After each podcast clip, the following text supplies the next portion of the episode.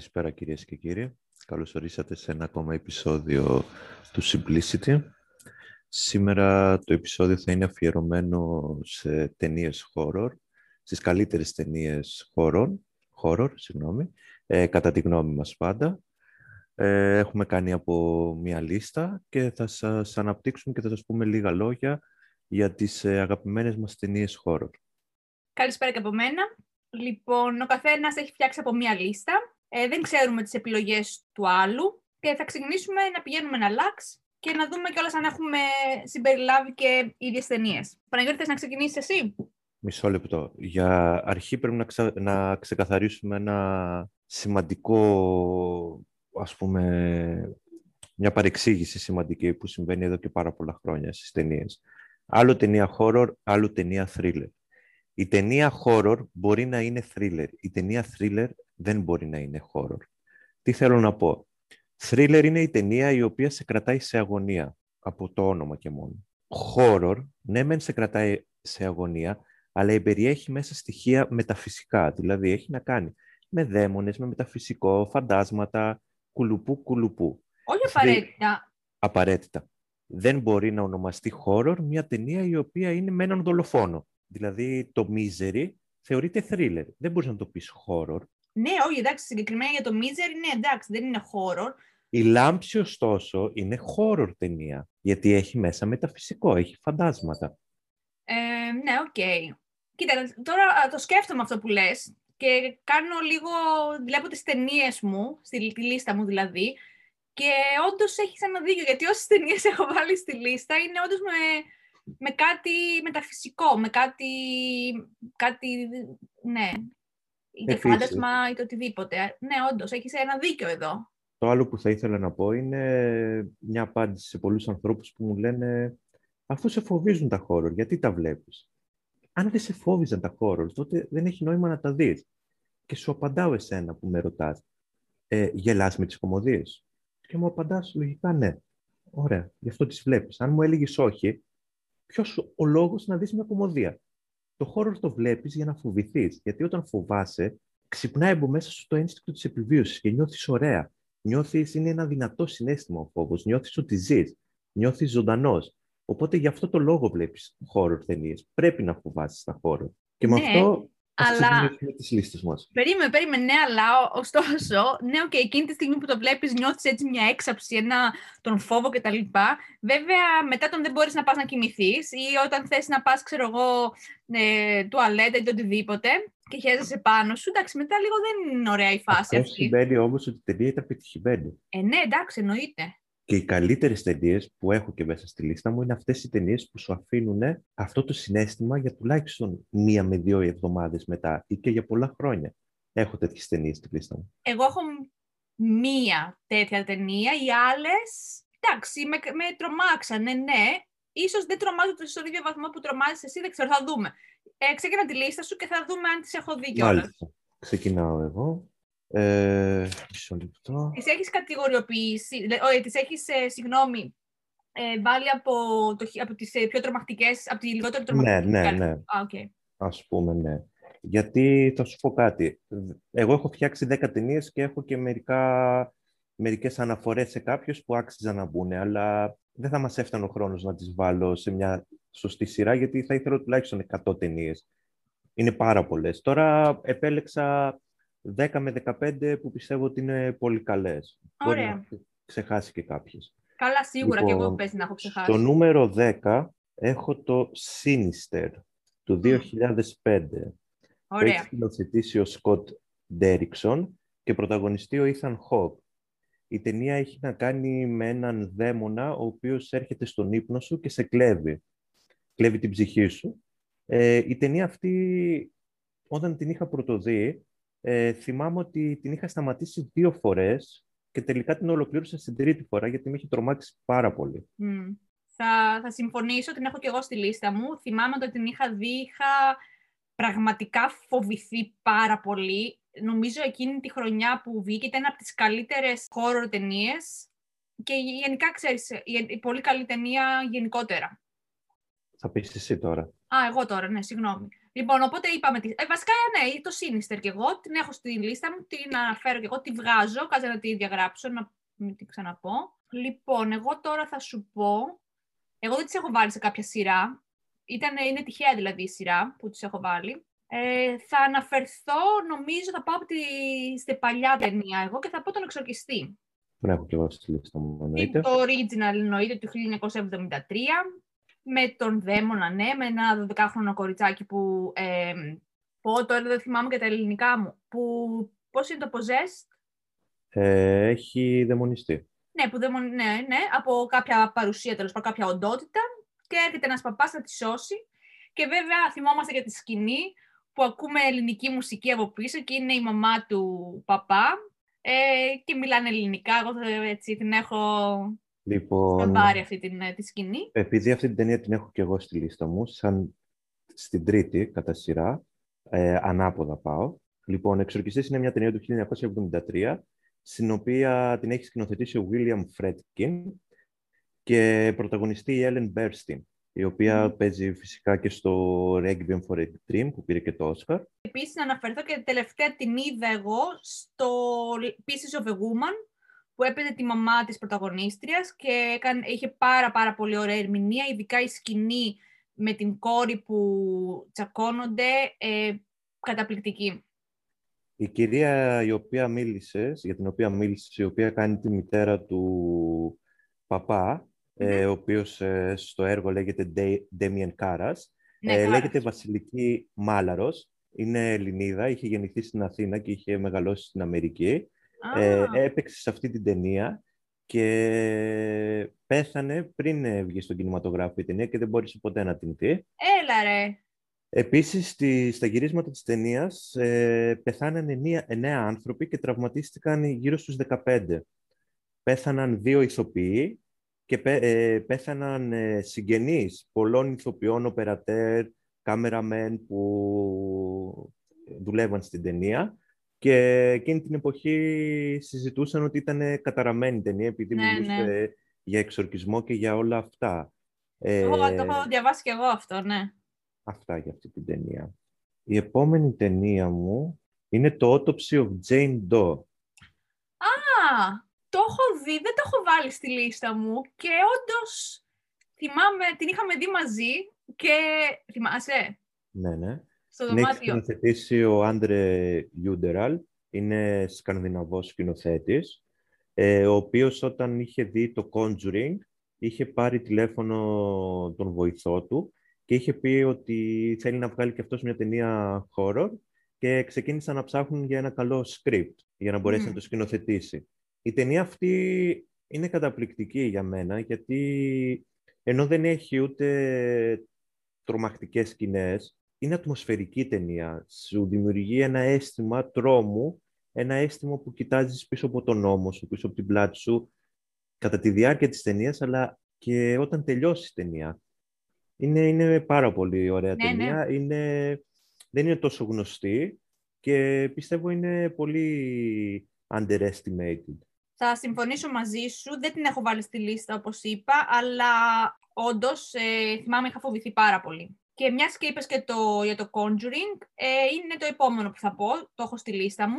Είναι με το ζευγάρι. Ε, βασικά να πω την ημερομηνία είναι του 2013 και είναι με το ζευγάρι που είναι paranormal ε, investigators και προσπαθούν να βοηθήσουν μια οικογένεια που πάλι κάποια παρουσία υπάρχει στο σπίτι τους. Και αυτό okay. πολύ τρομακτικό θυμάμαι. Το Conjuring το έχω και εγώ πέμπτο στη λίστα μου. Είναι, έχω γενικά το Conjuring franchise. Mm-hmm. Ε, πρωταγωνιστεί η Vera Farmiga και ο Patrick Wilson. Είναι σκηνοθεσία του James Wan, ο οποίος έχει σκηνοθετήσει το Saw. Και οι ταινίες αυτές ε, βασίζονται στο ζευγάρι Lorraine και Edgar Warren, οι οποίοι ήταν ε, ερευνητές. Ο Edward ήταν παπάς και η Lorraine ήταν medium ε, είχαν επιλύσει πάνω από 10.000 υποθέσεις, ε, εκ των οποίων ήταν το γνωστό μυστήριο της Άναμπελ με την κούκλα που υπάρχει και στην ταινία. Ήταν ο τρόμος του Άμιτβιλ, ναι. ε, σε ένα νεκροταφείο, ένα άλλο, σε ένα σπίτι στο, στην Αγγλία, το οποίο είναι και στο Conjuring το 2. Α, μπράβο, ε, ναι. Το θυμάμαι το σπίτι όταν ήσουν εδώ, που λέγαμε για εκείνη την περιοχή. Πω, Γενικά, τώρα. το ζευγάρι υπήρξε. Υπάρχουν οι κασέτες από τους κανονικούς εξορκισμούς που κάνανε. Υπάρχει, υπάρχουν φωτογραφίες. Και επίσης, ο, οποιαδήποτε αντικείμενα βρίσκανε στις ε, υποθέσεις που εξηχνιάζαν, τα κρατούσαν, όπως την Άναμπελ, την πραγματική κούκλα, ε, η οποία μάλιστα πριν από δύο με τρία χρόνια, αν, κάνω, αν δεν κάνω λάθος, είχε δραπετεύσει, εντός εισαγωγικών, κάποιος την έκλεψε, ε, γιατί το σπίτι των Warren τώρα πια έχει γίνει μουσείο και έχει μέσα όλα αυτά τα αντικείμενα. Ναι. Και βρήκα το, την περιοχή στο Λονδίνο, λέγεται Enfield. Και... Ναι, τρόμος στο Enfield λεγόταν και η ταινία. Ναι, αυτό, οπότε ναι. Ε, σειρά σου. Θα πω το Insidious franchise, το οποίο ξεκίνησε το 2010. Είναι στη σκηνοθεσία πάλι του James Wan, ο οποίος έκανε και τα Conjuring, όπως είπαμε, και τα Saw. Και πρωταγωνιστεί πάλι ο Patrick Wilson. Δηλαδή, πριν τα Conjuring είχαν συνεργαστεί σαν σκηνοθέτης και σαν πρωταγωνιστής ο James Wan με τον Patrick Wilson. ε, η ταινία αυτή, η ταινία αυτή ε, έχει να κάνει πάλι με έναν δαίμονα σαν το Sinister, ο οποίος έρχεται στον ύπνο σου και σε πηγαίνει σε έναν κόσμο... Αυτό δεν είναι με το, με το άστρο, πώς λέγεται; Ναι, με το, με το άστρο, πλα, όχι planet, άστρο... Άστρα Ζενέκα. Ε, με το τέτοιο. Astral Project. Ναι, Astral Project, ναι. Λοιπόν, η ταινία αυτή γυρίστηκε μόνο μέσα σε τρεις εβδομάδες. Πράγμα το οποίο όταν βλέπεις την πρώτη ταινία μπορείς να το καταλάβεις, γιατί ναι, μεν είναι τρομακτική, αλλά φαίνεται ότι από το CGI δεν, δεν είχε τόσο υψηλό budget. Ε, Παρ' όλα αυτά δεν, δεν, δεν την εμπόδισε στο να είναι αρκετά αρκετά τρομακτική. Και στη συνέχεια τα, νομίζω έχουν βγει άλλες δύο ή άλλες τρεις ταινίες οι οποίες είναι εξίσου τρομακτικές. Ναι, ναι, Με τελευταία το Insidious The Skeleton Key που παίζει η κυρία που έκανε το Medium, ναι, παίζει ναι. σε όλα. Αυτή, αυτή, ναι. Σειρά σου. Ε, και περίμενε λίγο να ρωτήσω κάτι τώρα, επειδή έχω μπερδευτεί λίγο. Ποια ταινία βγαίνει ε, από αυτές, το Conjuring βγαίνει συνέχεια τώρα, Βγαίνει του χρόνου. φέτος που λέγεται The Devil Made Me Do It. Α, μπράβο, ναι, αυτό. Οκ, οπότε είναι στο Conjuring ε, Είναι στο universe. Conjuring Universe, ναι. OK, OK. Το Insidious δεν το είχα, το είχα ξεχάσει, διότι είχα μπερδευτεί με το Conjuring, γιατί, ξέρεις, επειδή παίζει και ο ίδιος, ο ίδιος ηθοποιός, το είχα ξεχάσει εντελώς το Insidious. Λοιπόν, εγώ θα σε πάω τώρα στο REC, το ισπανικό, που είναι όλος σε, με μία, μηχα... μία βιντεοκάμερα ε, γυρισμένο. Ε, Πώς το είπες; REC. Rec. Recording. Ναι, ναι. Ναι. Το έχω. έχεις. Α, δεν το έχω στη λίστα μου, το είχα ξεχάσει, αλλά το, το έχω δει. Γιατί δεν το έχω βάλει στη λίστα, γιατί δεν μου φάνηκε τρομακτικό. Το, έχω, το βάζω στη συνομοταξία των zombie movies, οι οποίες δεν με τρομάζουν. Είναι στα splatter Α, zombie movies. ναι, οκ, αλλά και πάλι έχει αυτά τα jump scares, τα, ξέρεις, επειδή είναι όλο γυρισμένο με την ε, βιντεοκάμερα, ξέρεις, και αυτή κουνιέται και σε πάει αριστερά-δεξιά, οπότε ε, ε, εμένα μου κρατούσε αυτή την, την αγωνία και ειδικά στο τέλος, ξέρεις, που πετάχτηκαν τα πάντα Θα ήταν όλα. άξιο να πούμε αναφοράς, το, που δεν το έχω βάλει στη λίστα μου, το Blair Witch Project, το οποίο ήταν ο, Ο πρόδρομος αυτών των ο, ταινιών. ο πρόδρομος όλων των ταινιών με κάμερα στον νόμο, γυρισμένη ταινία με κάμερα στον νόμο. Μμ. Ούτε εγώ το έχω βάλει το Blair Witch Project, το είχα ξεχάσει, διότι ήταν, είναι σχετικά... Την είχα δείξει στο γυμνάσιο πότε ήταν και θυμάμαι, εντάξει, εννοείται είχα τρομάξει, αλλά δεν ξέρω γιατί μου διέφυγε τώρα. Μάλλον επειδή δεν το έχω ξαναδεί από τότε, το είχα εντελώς ξεχάσει. Το Ε, REC, να σημειώσουμε ότι έχει βγάλει τέσσερις ταινίες στο franchise του. Το οι REC, ναι. οποίες πρώτη, δεύτερη είναι αρκετά καλές και μετά αρχίζει και χαλάει, όπως συμβαίνει στα περισσότερα franchise ταινιών ε, τρόμου. Μμμ. Ειδικά η τέταρτη είναι πολύ κακή. Ε, σειρά. εσύ. Μάλιστα. Έχουμε δύο ταινίες σε, αυτή, σε αυτόν τον αριθμό. Τις έχω βάλει μαζί γιατί για εμένα μοιάζουν και οι δύο αυτές τις ταινίες. Η μία είναι η Αυστραλιανή ταινία Babadook του 2014, Μμμ. στην, ο- την οποία έχει σκηνοθετήσει η Jennifer Kent και γράψει και σκηνοθετήσει. Ε, η ταινία μας μιλάει για μία μητέρα ε, με ένα παιδί ε, οι οποίοι έχουν χάσει τον ε, άντρα και πατέρα και αντιμετωπίζουν τον πόνο, την θλίψη του Μμμ. αποχωρισμού. Και η ταινία αυτή με αλληγορίες ε, σου δείχνει πώς ε, ο πόνος, ο φόβος, το άγχος ε, όταν τα αφήνεις και δεν τα δουλεύεις με τον εαυτό σου και δεν τα πολεμάς, πώς θεριγεύουν και σου ε, εντός, συνικάνε ε, και παίρνουν σάρκα και οστά και σε κυνηγάνε. Ε, είναι καταπληκτική ταινία, πάρα πολύ τρομακτική.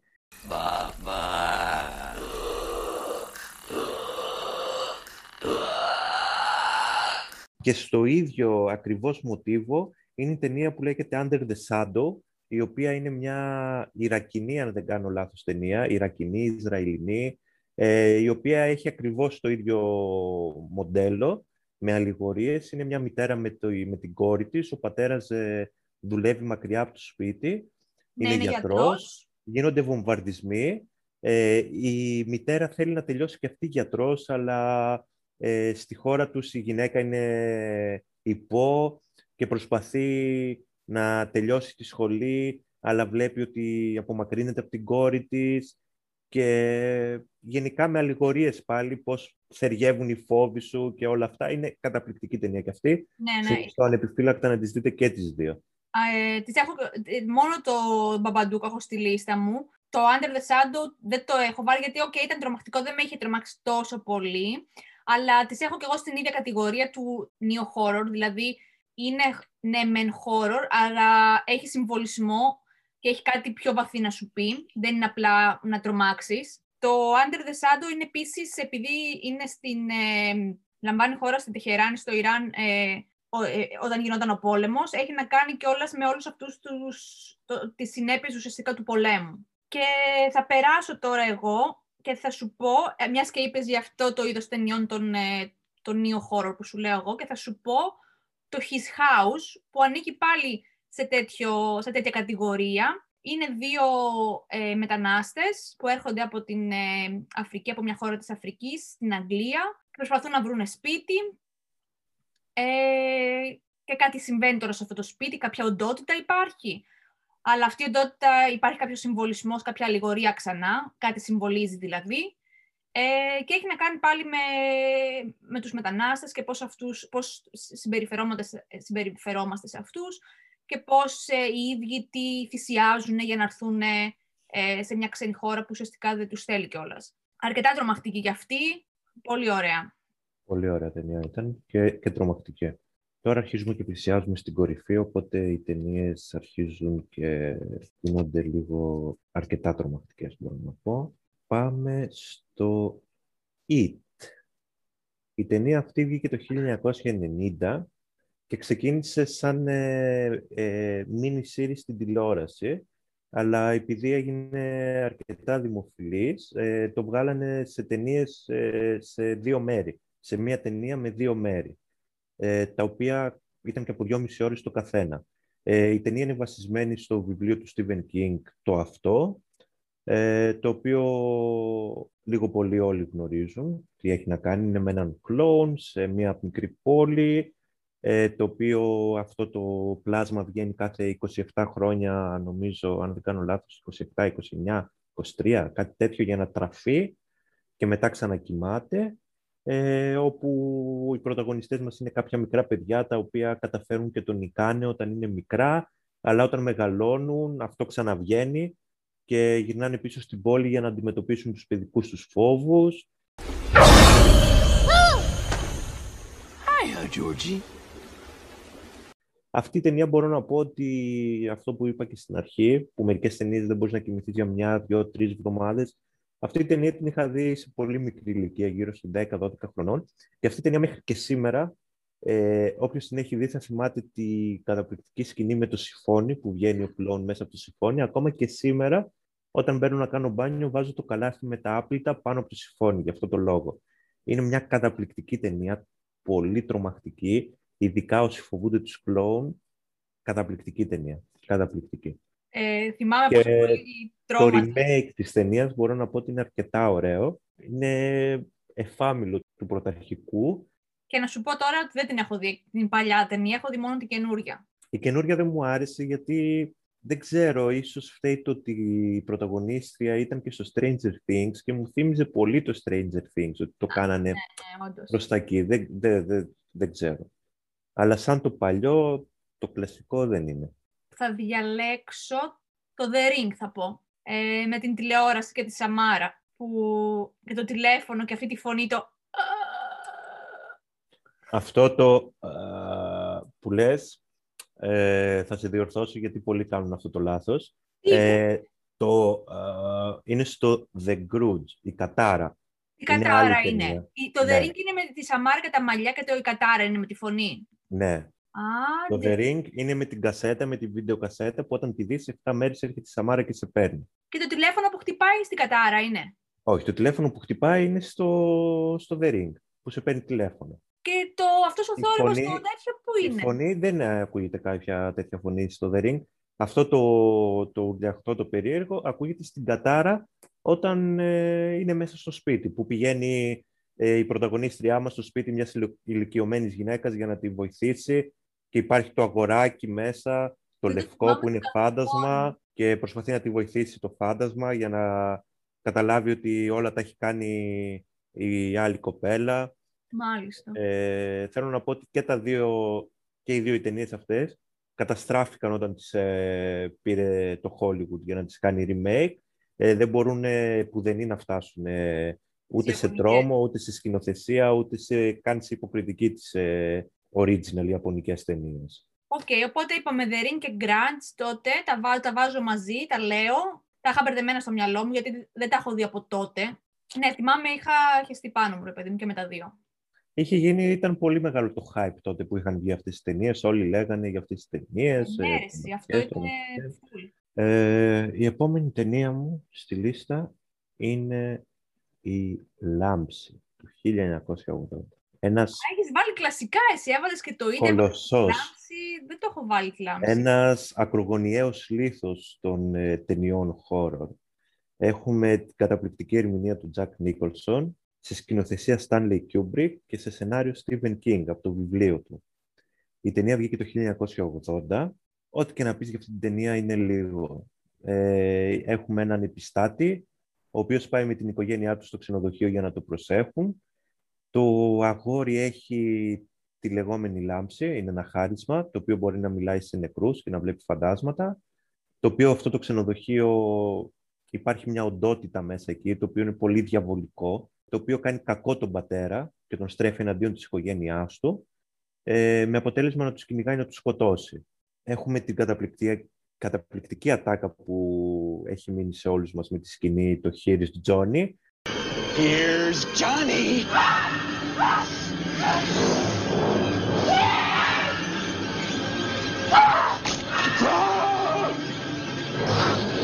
που είναι στην τουαλέτα με το τσεκούρι και προσπαθεί να σκοτώσει την Έλεν Ντουβάλ, τη συμπροταγωνίστριά του, ε, η οποία υπάρχει ένα goof εδώ πέρα, όταν στη σκηνή με τη σκάλα τον χτυπάει με το ρόπαλο, αν ε, κάνεις pause εκεί πέρα την ταινία, μπορείς να δεις ότι το ρόπαλο είναι πλαστικό γιατί κάνει γκελ στο κεφάλι του Τζακ Νίκολσον. Η ταινία αυτή έχει δύο διαφορετικά τέλη. Το ένα τέλος τελειώνει μέσα στο λαβύρινθο όπου παγώνει ο Τζακ Νίκολσον και τελειώνει εκεί η ταινία και πεθαίνει. Και το άλλο τέλος είναι ότι σου εστιάζει στη φωτογραφία μέσα στο ξενοδοχείο και σου δείχνει τον Τζακ Νίκολσον να είναι εκεί από την αρχή του ξενοδοχείου. Να είναι πάντα εκεί δηλαδή. Στον δείχνει μέσα στη φωτογραφία πολλά πολλά χρόνια πριν, σε ένα πάρτι. Επίσης θα ήθελα να προσθέσω ότι μετά από 30, όχι, μετά από 40 χρόνια σχεδόν, βγήκε το sequel του The Signing, το οποίο λέγεται Doctor Sleep, το οποίο ήταν μια καταπληκτική ταινία, πάρα πολύ καλή ταινία. Μας δείχνει το παιδί το οποίο έχει μεγαλώσει, έχει πέσει στα ναρκωτικά στο αλκοόλ λόγω του χαρίσματος που είχε, ε, αλλά βρίσκει ένα άλλο παιδί το οποίο έχει και αυτό το χάρισμα και προσπαθεί να το βοηθήσει από κάποιους άλλους ε, οι οποίοι έχουν και αυτό το χάρισμα αλλά είναι κακοί.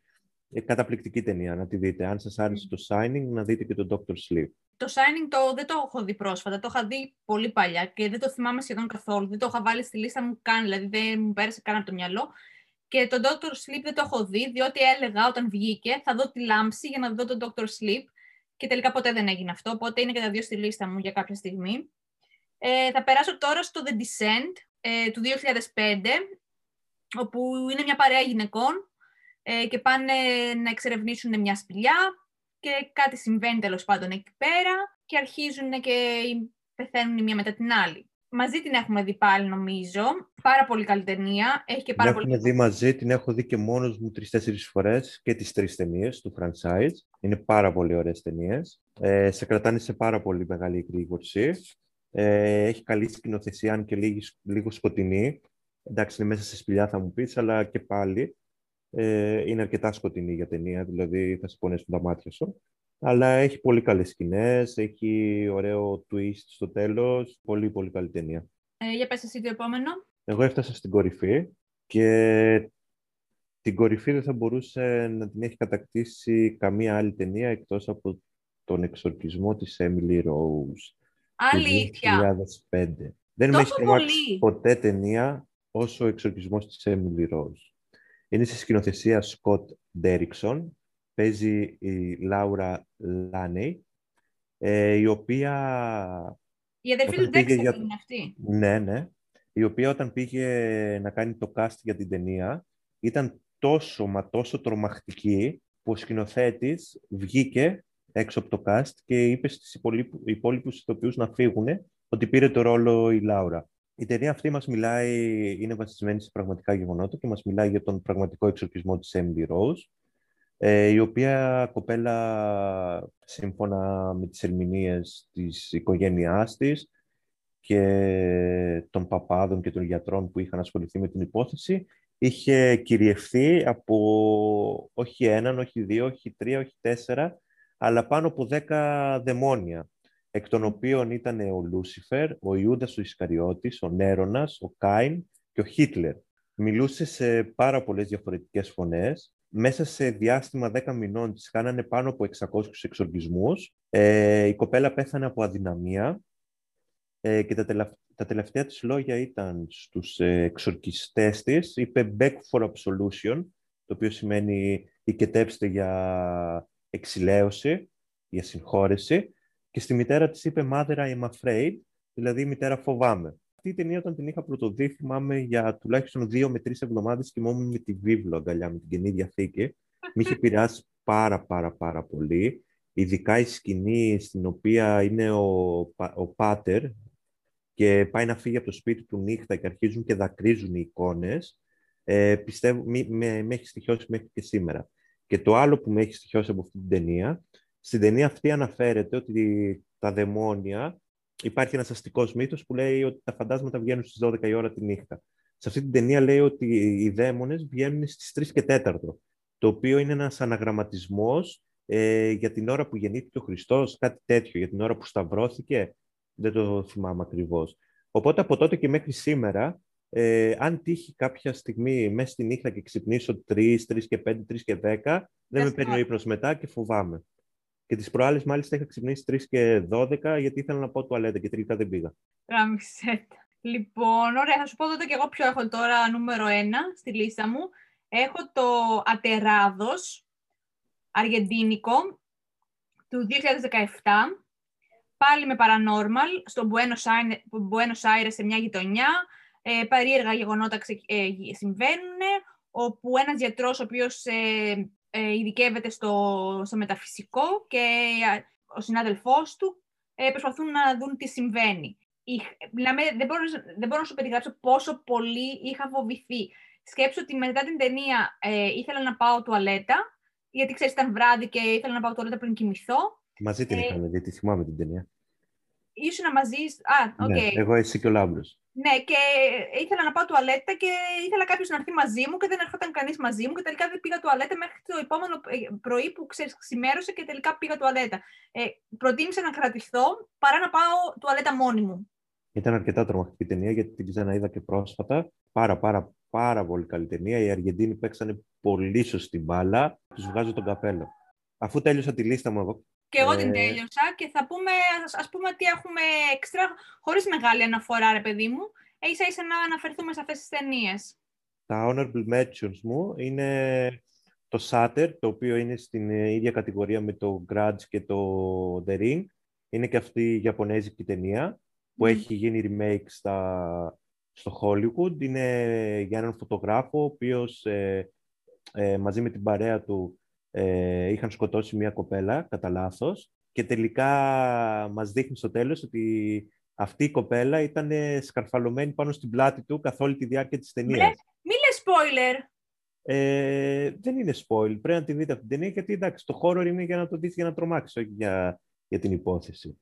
Η άλλη ταινία μου είναι το The Wailing, το οποίο το έχουμε δει μαζί. Είναι Ιαπωνέζικη ταινία τρόμου, με αλληγορίες για τον Χριστό, σε ένα μικρό χωριό. Α, ναι! Πόρε φίλε, πού το θυμήθηκες αυτό, ταινιάρα όμως. Είναι καταπληκτική, ήταν καταπληκτική ταινία και πάρα πολύ τρομακτική και με τρομερά μηνύματα. Πάρα πολύ ωραία ταινία. Άλλο έχεις; Έχω, έχω κι άλλα, ναι. Να πω εγώ δύο τότε. Πες. Εγώ έχω το ε, The Others με την Nicole Kidman. Ε, δεν θέλω να πω πλοκή. Είναι τέλος πάντων σε ένα σπίτι, μια γυναίκα μένει στο σπίτι, σε ένα οικογενειακό τέλος πάντων σπίτι, ε, με δύο παιδιά που έχουν κάποια ευαισθησία προς το φως και αρχίζει και πιστεύει ότι το σπίτι είναι στοιχειωμένο ε, και εξελίσσεται μετά η ταινία και αρκετά τρομακτική, με πολύ ωραίο τέλος και θα πω και το, ε, το ισπανικό, το The Orphanage. Το Orphanage το έχω και εγώ στη λίστα μου. Ναι, του 2007 με την ε, Μπελέν Ρουέδα, πάλι σε ένα ορφανοτροφείο. Δεν θυμάμαι ακριβώς την υπόθεση τώρα, το θυμάσαι; Είναι με κάποια παιδιά που είχαν πεθάνει μέσα στο ορφανοτροφείο. Ναι, ναι. Ε, και υπάρχουν ε, τα, τα πνεύματά τους. Λοιπόν, εγώ τώρα θα σε πάω σε δύο νέες και ταινίες. Το It Follows, το οποίο μιλάει για τα σεξουαλικώς μεταδιδόμενα νοσήματα, ε, αλλά το έχουν περάσει πάρα πολύ ωραία σαν σκηνοθεσία και σαν ε, αλληγορία. Πάρα πολύ τρομακτική ταινία. Πολύ καινούριο έτσι, μοντέλο ταινίας. Δεν είχε ξαναγίνει αυτό. Ε, πρωτότυπη Ε, η άλλη ταινία λέγεται As Above, So Below. Είναι με αλχημιστές στη Γαλλία που ψάχνουν να βρουν τη φιλοσοφική λίθο. Ε, πάρα πολύ ωραία ταινία, πάρα πολύ τρομακτική, με ωραίο story, καταπληκτική. Πολύ καλή, ε, πολύ καλή. Η επόμενη λέγεται The Possession of Michael King. Πάρα πολύ τρομακτική ταινία. Είναι ένας κύριος ο οποίος ε, δεν πιστεύει σε δαίμονες και σε όλα αυτά. Έχει χάσει τη γυναίκα του και προσπαθεί να αποδείξει ότι δεν υπάρχει τίποτα από αυτό. Και μένει μέσα σε ένα σπίτι, κλεισμένος, και τελικά του συμβαίνουν όλα και καταλαβαίνει ότι όλα υπάρχουν. Ε, και στο ίδιο μοτίβο ακριβώς με αυτή την ταινία είναι το δωμάτιο 1408 Α, ναι. Τον Κιούζακ, ο οποίος είναι δημοσιογράφος και πάλι δεν πιστεύει σε μεταφυσικά και πάει σε ένα δωμάτιο που φημολογείται ότι είναι στοιχειωμένο ε, και γίνεται της πόρνης. Η οποία ταινία έχει και δύο εναλλακτικά τέλη. Αν την έχει δει κάποιος και δεν έχει δει το άλλο τέλος, να, να το κατεβάσεις να το δεις. Εμένα οι τελευταίες μου, πάλι έχω βάλει το It Follows που το είπες, οπότε οκ. Και η τελευταία μου είναι το Them ή αλλιώς στα γαλλικά Ils του 2000 Ils δεν προφέρεται το Ils, τέλος πάντων, δεν το λέω και καλά. Τέλος πάντων, του 2006, που είναι πάλι ένα ζευγάρι σε ένα σπίτι και ζουν εκεί ήρεμα. Ε, το οποίο σπίτι όμως είναι απομονωμένο στην εξοχή και ξαφνικά το βράδυ ακούνε κάποιους περίεργους θορύβους και ξαφνικά εμφανίζεται ένα, ε, μια ομάδα μασκοφόρων που αρχίζουν και τους κάνουν διάφορα έτσι, ξέρεις, ε, τους τρομάζουν. Ε, μαζί την είχαμε δει; Όχι, δεν το έχω δει εγώ αυτό. Α, OK. Okay.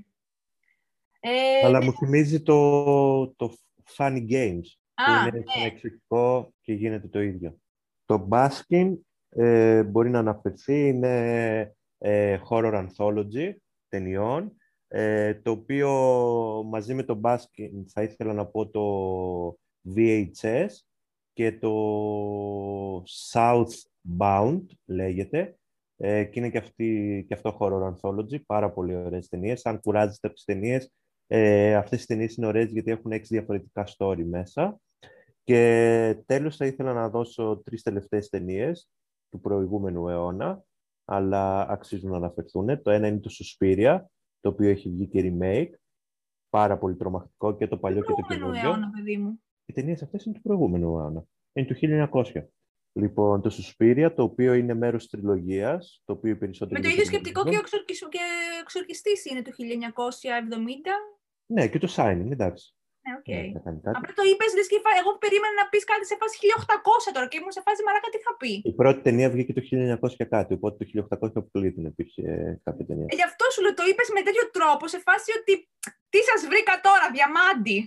Λοιπόν, η επόμενη ταινία είναι το μωρό της Ρόσμαρη, το οποίο το ξαναείδα πρόσφατα και είναι μια ταινία η οποία, τι να πω, η ταινία αυτή είναι, δεν έχει να ζηλέψει τίποτα από το Hollywood, με τα CGI, με τις πανάκριβες παραγωγές των δισεκατομμυρίων, με, με, με, με εξωτερικά γυρίσματα, με χίλια δυο, είναι μια ταινία τόσο απλή μέσα σε ένα διαμέρισμα, που μόνο και μόνο από το σενάριο και από την υποκριτική των ηθοποιών απλά τρομάζεις, τρομάζεις πολύ. Και στο ίδιο σκεπτικό είναι και η ένατη πύλη με τον Johnny Depp. Ενώ δεν έχει ούτε jump scare scenes, ούτε τίποτα, μόνο και μόνο από το, την ατμόσφαιρα που σου δημιουργεί, τρομάζεις. Ε, να πούμε για το μωρό της Ρόσμαρη, είναι ταινία του Πολάνσκι και ανήκει σε τριλογία που λέγεται The Apartment ε, Trilogy, στην οποία ανήκουν εκτός από το μωρό της Ρόσμαρη, ανήκει το Repulsion και ανήκει και το The Tenant, τις οποίες τις είχα δει και τις τρεις μαζί όταν ήμουν φοιτήτρια κάμποσα χρόνια πριν τέλος πάντων. Μου, μου είχε αρέσει πάρα πολύ το The Tenant. Το Repulsion μου είχε αρέσει, ναι, αλλά δεν το θυμάμαι τόσο πολύ να σου πω τώρα, να σου, δηλαδή ότι μου έχει μείνει. Αλλά νομίζω, ξέρεις τι πρέπει να κάνουμε σε επόμενο επεισόδιο, να δούμε τα τρία αυτά, το trilogy αυτό, και να το σχολιάσουμε. Εγώ το μωρό της Ρόσμαρη το είδα πρόσφατα, οπότε μπορώ να δω τα άλλα δύο. Ε, ναι, εντάξει. Αν και τώρα έχω κατεβάσει να δω την τριλογία από το Σουσπίρια, τις άλλες Τα δύο. ταινίες. βρήκες. Ναι, τα βρήκα. Έλα ρε φίλε. Θέλω να δω αυτά. Αυτές ήταν οι ταινίες horror που μπορούσα να θυμηθώ και να αναφέρω. Επίσης είδα πρόσφατα και μία ταινία, την ξέχασα, για εμένα παλιός σκηνοθέτης ταινιών horror, ο οποίος πιστεύω είναι δάσκαλος, μετά το Hitchcock βέβαια, είναι ο John Carpenter. Και ποια είδες; Λοιπόν, είδα το Christine. Το ποιο; Το Κριστίν με το αμάξι. Το Christine με το αμάξι. Αλλά γενικά έχω δει πολλές ταινίες. Ε, είδα όλες τις ταινίες ε, αυτού του σκηνοθέτη ε, και είναι όλες καταπληκτικές. Δηλαδή η μουσική, η ταινία το They Live με τους εξωγήινους, το The Thing, το Christine, το, ε, έχει βγάλει τα Halloween. Πάρα πάρα πολλές ταινίες. Καταπληκτικός. Και μεγαλουργούσε τότε ρε εσύ. και Το όνομά του έχει, ναι, έχει μείνει. Ε, το κοινό μου έτσι μου δεν λέει έχει να κάνει. αναφέρω άλλη μία ταινία που ξεχάστηκε, το Βερόνικα, το οποίο παίζει και στο Netflix. Είναι η ισπανική ταινία ε, με, δαιμονι... με δαίμονες. Πάρα πολύ καλή ταινία, τρομακτική. Αν δεν την έχετε δει να τη δείτε, παίζει στο Netflix. Επίσης, ο Κάρπεντερ, ξέρεις ποια άλλη ταινία έχει κάνει; Ποια; Το Village of the Damned.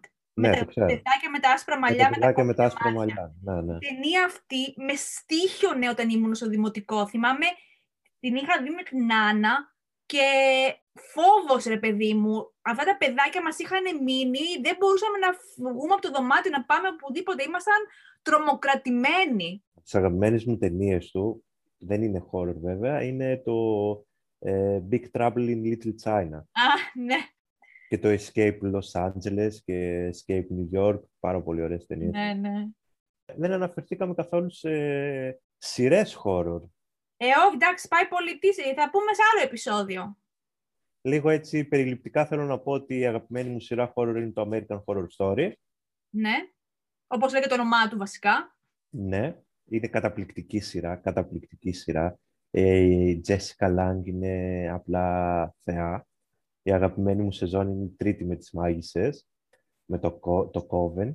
Και τρελάθηκα στο τέλος το οποίο τις συνδέει όλες μεταξύ τους. Αρχίζει και συνδέει όλες τις σεζόν μεταξύ τους. Ο, κατα, καταπληκτική σειρά. Δεν ξέρω Ε. αν το The, the Haunting of the House ε, Hill και αυτή η πρώτη σεζόν ήταν αρκετά τρομακτική. Είχα τρομάξει πάρα πολύ. Η πρώτη ήταν τρομα... ήτανε α- απίστευτα τρομακτική, ρε. Ε, δεν έχω δει το 666 Park Avenue που έβλεπες εσύ που ήταν Α, horror. εντάξει, καλούτσικο ήταν. Δεν ήταν horror τόσο πολύ. Απλά τώρα που είπες, μιας και είπες για το horror, in, ε, το Haunting in the Hill House, η δεύτερη σεζόν που βγήκε, το Haunting in ε, Bly Manor, κάπως έτσι λέγεται, το οποίο το είδα, ε, δεν ήταν ε, του ίδιου επίπεδου του, του της πρώτης. Ενώ όχι- όχι από το θέμα ποιότητας ή ότι δεν ήταν καλό ή οτιδήποτε, από θέμα τουλάχιστον εγώ προσωπικά δεν τρόμαξα καθόλου, διότι με το που κατάλαβα τι συμβαίνει, ποιος το συμβολισμό κτλ. Το πήρα πιο πολύ σαν ιστορία αγάπης. Ε, οπότε εκεί σταμάτησα να, να, πλέον να τρομάζω. Και τώρα, επίσης, τώρα που είπες ε, για το American Horror Story, με, τις, με την καινούργια σεζόν που βγαίνει φέτος, ε, που βασικά τώρα γυρίζεται, και επίσης, ε, surprise, παίζει και ο Macaulay Culkin. Το American Horror Story. Ναι. Η Jessica Lange. Ε, νομίζω γυρνάει και αυτή. Τέλεια. Θα είναι καταπληκτική σεζόν. Γιατί και η προηγούμενη ήταν καταπληκτική. Καταπληκτική ήταν η προηγούμενη. Γιατί είχε, εμένα μου άρεσε πάρα πολύ, γιατί λογικά είχε πάρα πολύ να κάνει με το Coven από την τρίτη σεζόν, με τις μάγισσες, γι' αυτό μου άρεσε τόσο πολύ. Ε, διαβάζω τώρα ότι το American Horror Story Season 10 θα λέγεται Double Feature και θα, περιέχει, θα αποτελείται από δύο μέρη, δύο σεζόν, ε, με τελείως διαφορετικά ε, cast και θα βγει λέει, εντός του 21. Οπότε αναμένουμε. Αναμένουμε. Έχω δει το πόστερ, είναι κάτι με, κάτι με καρχαρία. Δεν έχω καταλάβει τι θα μας πει; Α, όχι, κάνω λάθος, συγγνώμη. Ε, η προηγούμενη σεζόν δεν ήταν το End of the World, ήταν με το που χορο, κορόιδευε τις ε, σπλατεριές του, των 80's. Ναι, ναι, το Αμέρικα, το... Πώς λεγότανε. Ήταν σε κάμπ, σε κατασκήνωση. Ναι, σε κατασκήνωση. Και ήταν πάρα πολύ ωραία. Και αυτή, Ωραίο ήταν, ρε, ναι. Ναι, δεν θυμάμαι πώς λεγόταν. Κάτι με 80's. 1984 λεγόταν, ναι. Λοιπόν, ωραία. Πολύ ωραία τα είπαμε. Νομίζω μπορούμε, μπορούμε να αποχαιρετήσουμε το κοινό και να τους πούμε ότι θα τους δούμε στο επόμενο επεισόδιο με... Ξέρουμε τι θα είναι το επόμενο επεισόδιο ή θα το βρούμε στην πορεία; Το επόμενο επεισόδιο πιστεύω θα ήθελα να ε, μιλήσουμε λίγο για την επικαιρότητα.